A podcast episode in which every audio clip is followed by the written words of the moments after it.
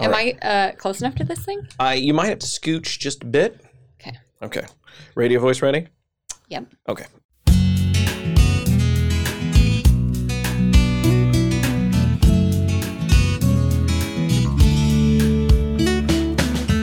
Hi, everyone. Welcome to another episode of Angel Talk Reflections of an Ambitious Angel Mom. My name is Philip Kerrigan. I am the executive director of Raise for Rowan. We are the organization that helps families suffering through the loss of a child with funeral cost assistance and emotional support. I am joined by, as always, the ambitious angel mom herself. Say hello to the people, Bryn. Hello, everyone.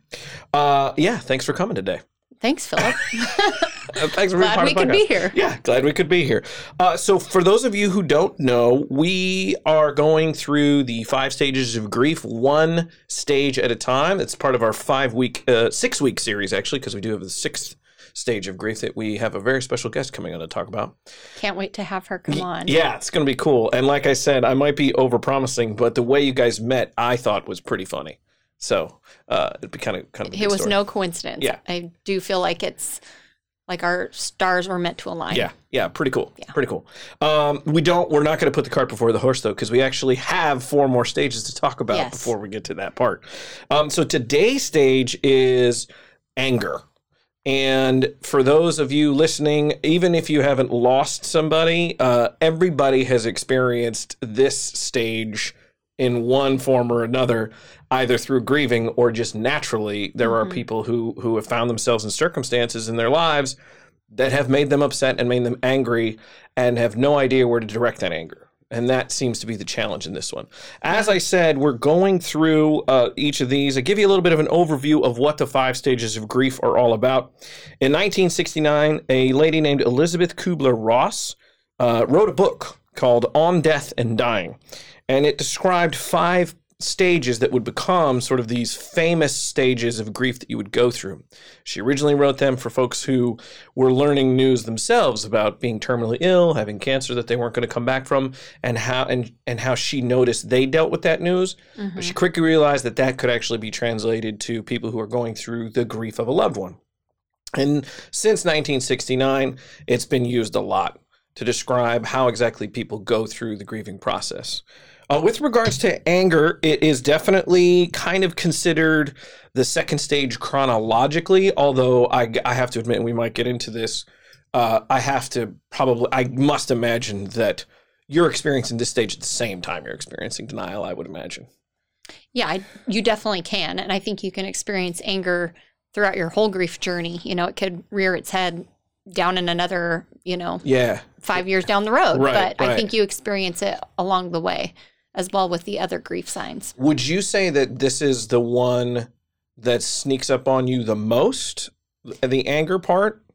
I could say that's a fair statement. Yeah. Um, it can just overwhelm you at any time, Yeah. and you're not really prepared for it, you Yeah. know, because it's not a good feeling to have. So, Right. yeah, I definitely think It snaps back in different places. For sure. Yeah. So, kind of give you a little bit of a description of what the stage really um, kind of entails. Once you start to get to a point where you're not denying the actual reality anymore, or and you're actually in it now, you you've kind of stopped denying that this isn't something that happened to you.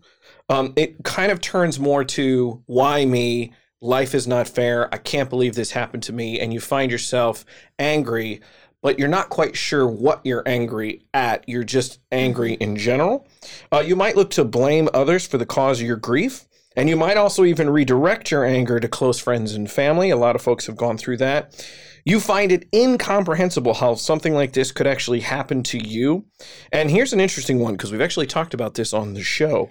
If you're strong in faith, you might even start questioning your faith in God. hmm You know, like where is God? Why didn't he protect me? Why would God do this to me? Those sort of different those sort of different things that people do.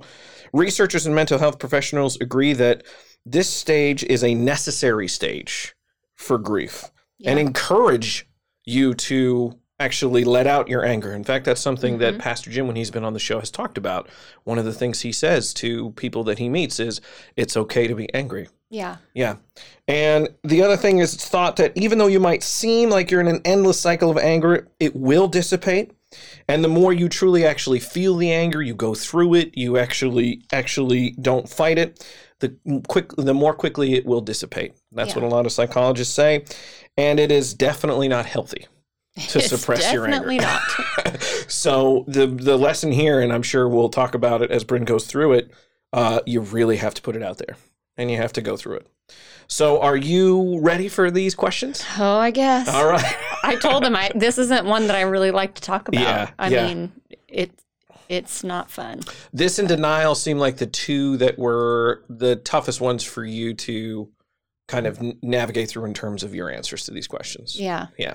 Um, so, first question you did make mention in the last podcast that this was one of the hardest stages of grief to go through this and denial. Why? It is kind of challenging to answer this question because as you know that I've said, life is such a blur. You know, the Mhm. those first few years are really blurry. so trying to define um you know, like why it was so hard to go through the anger phase and stuff like that. It was hard for me to come up with like an exact answer. but um I just think you feel really miserable. And of course you don't want to admit, like for me, I never wanted to admit like, yeah, I'm just angry. Like it was something really hard for me to like say out loud or to um even admit it to my husband. And he would even say like you are just so angry like you're carrying around this like anger inside. Wow.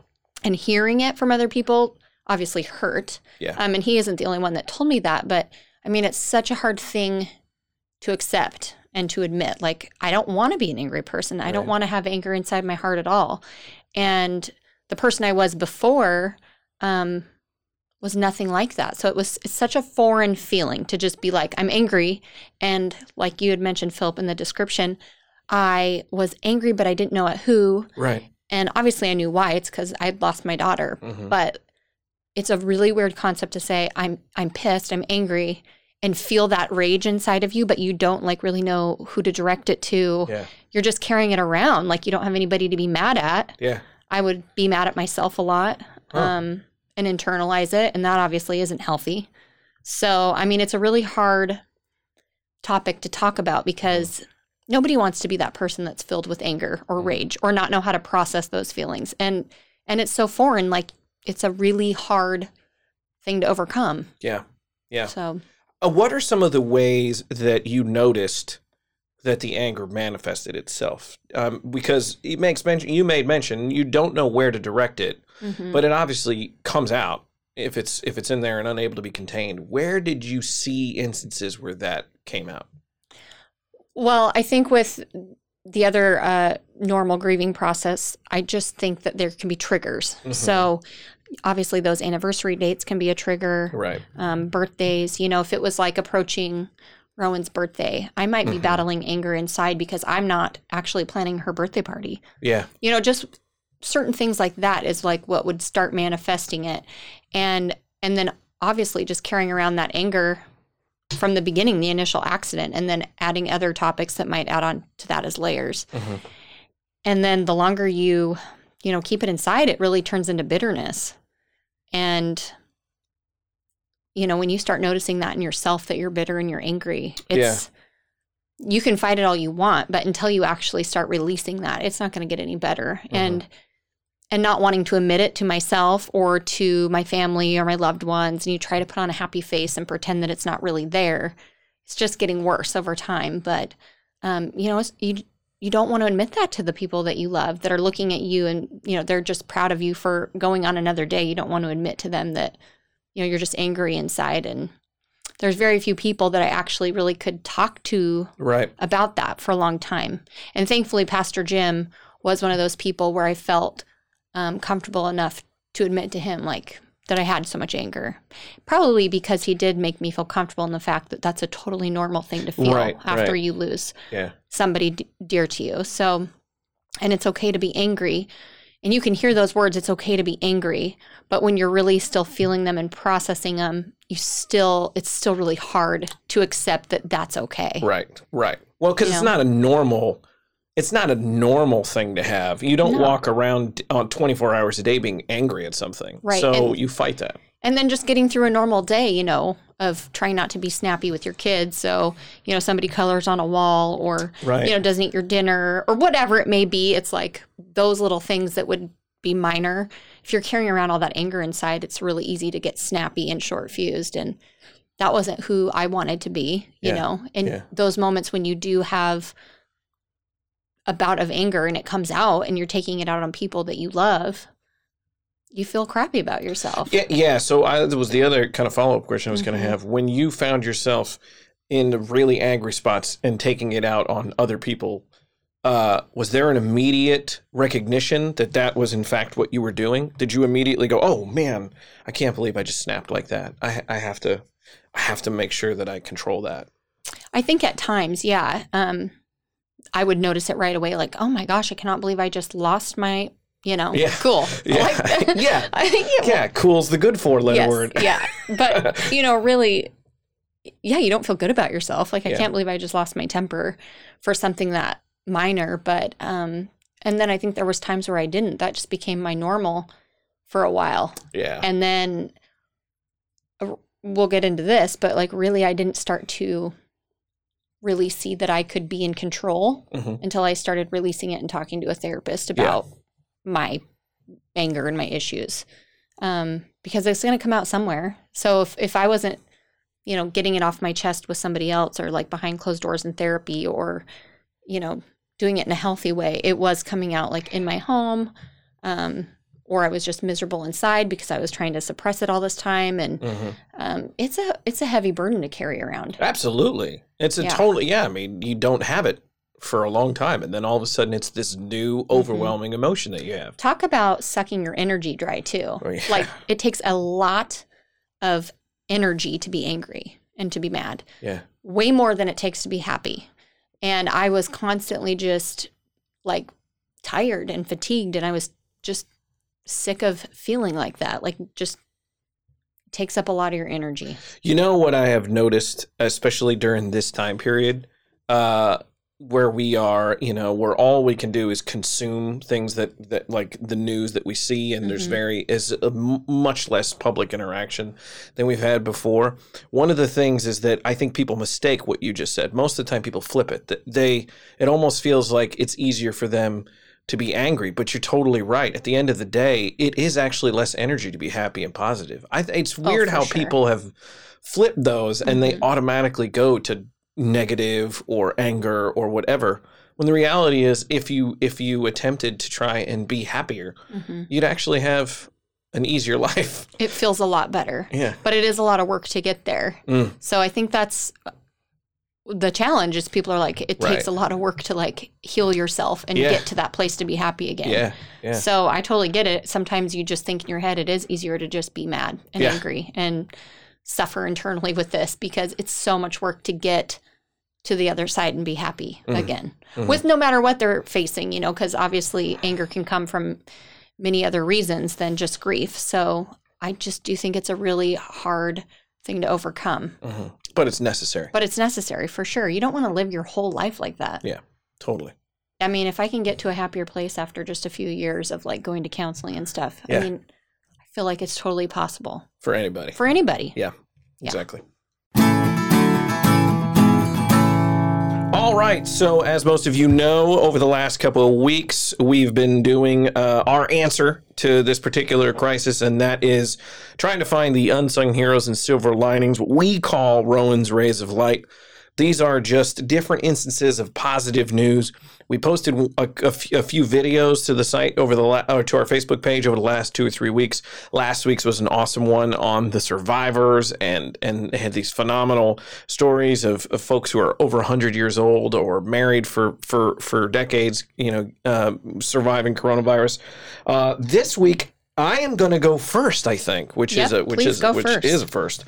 I found this really neat story um, on a, a website called goodnewsnetwork.org. And for those of you who are looking for anything positive in the world right now, goodnewsnetwork.org is a great place to go. They have amazing information. That's funny because that's exactly what I'm on. Ah, that's funny. they got a little app too. It's pretty awesome. I like it. So the Good News Network um, dot, uh, dot org actually did a um, an article on a gym in Phoenix, Arizona Oh, yep. that has been helping members stay sober during quarantine. I thought that was pretty cool. I I- read that one too. That was pretty neat. So they so they extended their services that they usually do for folks who come in and are looking to, you know, uh, have a gym that has like-minded people who are who've gone through addiction.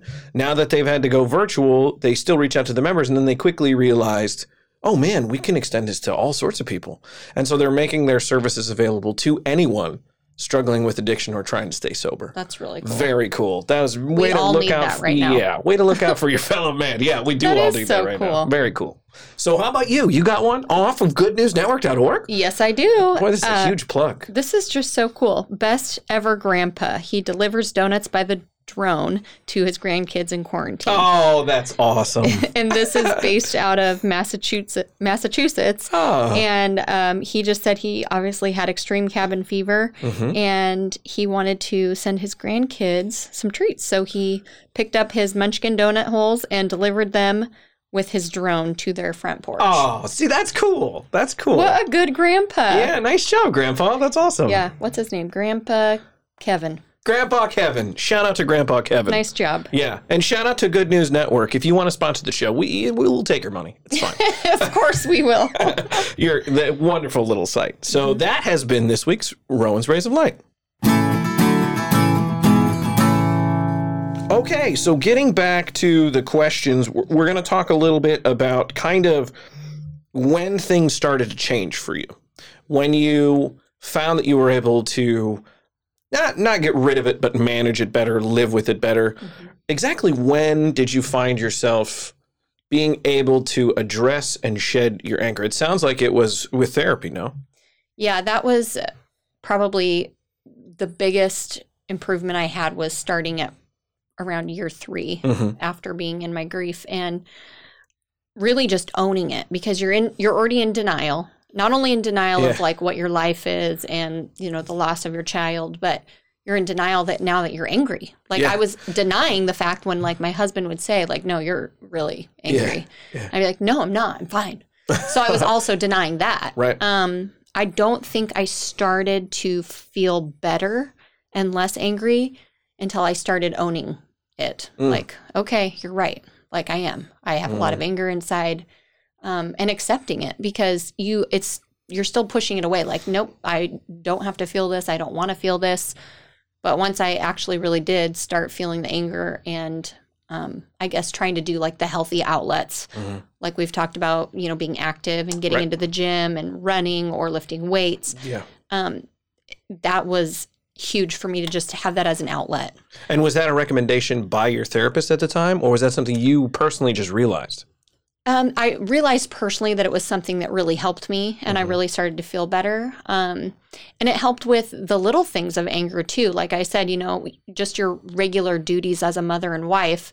When you're suppressing all that anger inside with your grief, you know, then I was really irritable with my family, and that's not who I wanted to be Right. as a mother and wife. So, just having that hour or that 45 minutes to go for a jog or go to the gym was a huge outlet for me to take a break just have me time, you know, and really just get those feelings out. Yeah. And just thinking about how I was feeling while I was, you know, running or or exercising or whatever it may be. Yeah. And then obviously the therapy too. So once I actually could talk about it with somebody that I knew is not going to sit and judge me for how I'm Mhm. feeling Mhm. cuz you feel crazy. I mean, you really do. Yeah. And You feel like You- you're the only one going through that particular set of issues at that moment in the whole world. Right. And everybody's grief is just specific to them. So it's Mhm. like, even though my husband and I lost the same daughter, we were both experiencing grief so different Wow. At- Even in the same household. in the same household at Yeah. the same time. So, yes, you do feel very alone. And then when I finally got to a place where I could go to therapy and accepted that that was something that might help me because I was in denial of that too. Mhm, like, nope, mhm. not doing it Yeah. you know, I went through, and I think this is very normal too, where you're just like, nope, it's not going to help. Nothing's going to make me feel better. Yeah.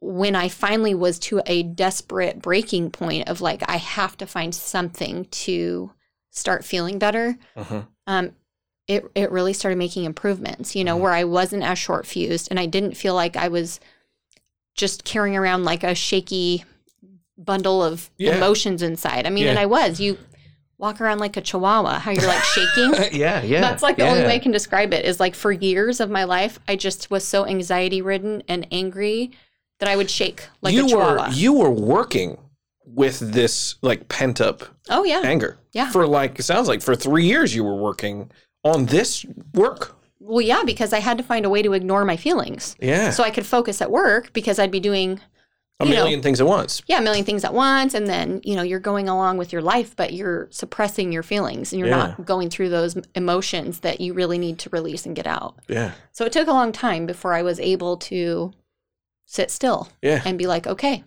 I've got to do this for my own mental health and for my family's sake, you know? Because, like I said, nobody wants to be like that angry, short fused parent or Right. wife. Like, Right. that wasn't who I was or who I wanted to be. And I, it took a long time to see that. And, and then you, you're embarrassed of that. Right. Right. So, Big time message, I think, for a lot of folks is like what you just hit on. This work that has saved a lot of people from some like some additional darkness, right? With the emotional support and the being there for these families, all these families who talk about how important it was that Raise for Rowan is here and how integral you were in that. It's I think it, it's it's really really important for people to understand that you were going through all of those things even while you were helping other people even while you were doing this work, you were still fighting a lot of the, those feelings. Because I think Yeah. that maybe that will give people a sense of like, you can do a lot of things while you're still holding on to these feelings. Mhm. But there is this tipping point where now you're suppressing feelings that you needed to actually get out and you're only using work as a distraction. Yeah, there was definitely some unhealthy habits that I'd Yeah. created, and that is it right there. You're just suppressing. You know, I would keep myself busy to a point where I was not feeling And anything yeah, else. Right. So, and then, like I said, you build up this anger inside where it's going to come out sooner or Yeah. later. Yeah. So, Yeah. Really interesting. So, um, do you still have bouts of anger today? yeah, I do. Um, definitely not what it was. Mm-hmm. Um, I do feel like I can finally say I, I'm at peace and I'm, I am happier than I am mad or angry. You know, it, it's very rare, but you know, I do still occasionally have moments where I'm just like, why? Why me? And I get, you know, pissed. It's just, I think, still a normal thing. And it doesn't happen all the time. Um, but there might be a trigger or something where, um, yeah, like a birthday party or, Oh, yeah. you know, things like that where you're just like, why can't I have that? I have those things. Yeah, why can't I have that life back that I had that was so amazing? And Yeah. you know, you I felt very fulfilled and full with my daughter here. And then so yeah, I think it's normal to still have occasional bouts of anger, but it's definitely manageable now. We've And we've talked about milestone dates. Do you find yourself going through some of these emotions more around birthdays and anniversary of her passing and things like that? I do personally. I don't know if that's, you know, something that's common for everybody, but Mhm. that's definitely when I feel, you know, my heightened emotions for sure. Yeah. With everything. Yeah. So, When you so a lot of the things that, that therapy talks about is literally coming to the realization like you're physically almost putting your emotion out in front of you and you're and you're dealing with it.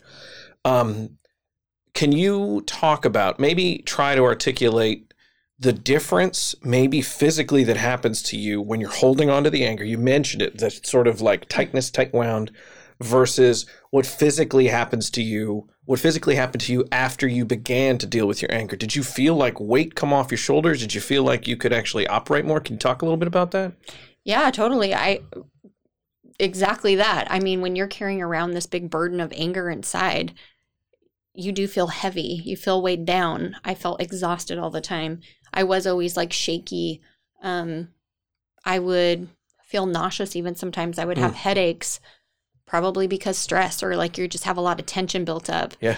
Um, I remember even if I'd go get a massage or anything like that, every single massage therapist would always say, "You are so tense." Like, really yes like you are just a really tense person in general but like they Yeah. could feel my tension yeah when they would um, even try to give me a massage and then you know now today i can say you just feel like a weight has been lifted i feel like i've gotten all that off my chest and i feel normal again and i feel healthy um, i felt like i was in a really dark place for a long time Mhm. and um, i think being able to just talk about it in therapy it would be lighter and lighter each time I would go. Oh, and I would leave there and honestly just crying because I try to be so tough Yeah. in public. You know, you're holding it in all the time. You can't have a meltdown in public.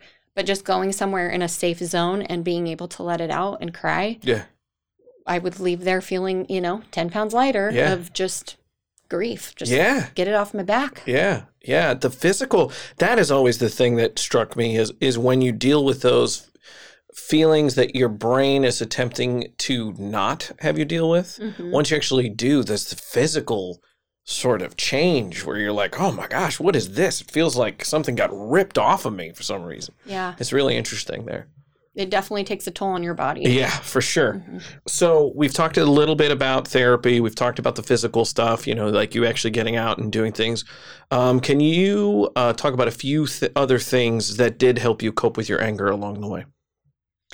Yeah, I think we already obviously hit on the two major The things. big ones, yeah. Therapy and exercise. But even if you're, you know, somebody that is against and you don't want to go to therapy or anything, maybe have that one friend or one family member that you can release just some anger or openly admit it. Like once Mhm. you can actually like say those words out loud, like, yeah, I actually am really angry inside. Yeah. I think is huge. It was for me. Um, just even being able to admit that to my husband made me feel like a weight was lifted, that I was actually accepting and owning the fact that I was angry inside. Yeah. Yeah. So, I mean, I think accepting it and owning it, finding somebody that you can talk to about it. Um, again, doing things that make you feel good. You know, when Mhm. you're really angry, find something that you love to do where you can release that negative energy. Painting, reading, you know, going on walks or the nature, just anything that really has always lifted you up hmm make the time to do those things. Mm. Um, and then what I did learn in therapy was when I was always trying to suppress it and I would never have time to feel my anger or cry or let it out. She's like, you know, it's it's obviously foreign and it's something you're not comfortable with. So start with a minute a day or 2 minutes a day or 3 minutes a day. Work yourself up to, you know, your 10 minutes a day Mhm. where you can sit by yourself um, in your car on a lunch break or in your closet hiding from your kids, wherever you need to Yeah. and reflect on how you're feeling and let it out. Cry if you need to cry, Mhm. yell if you need to yell.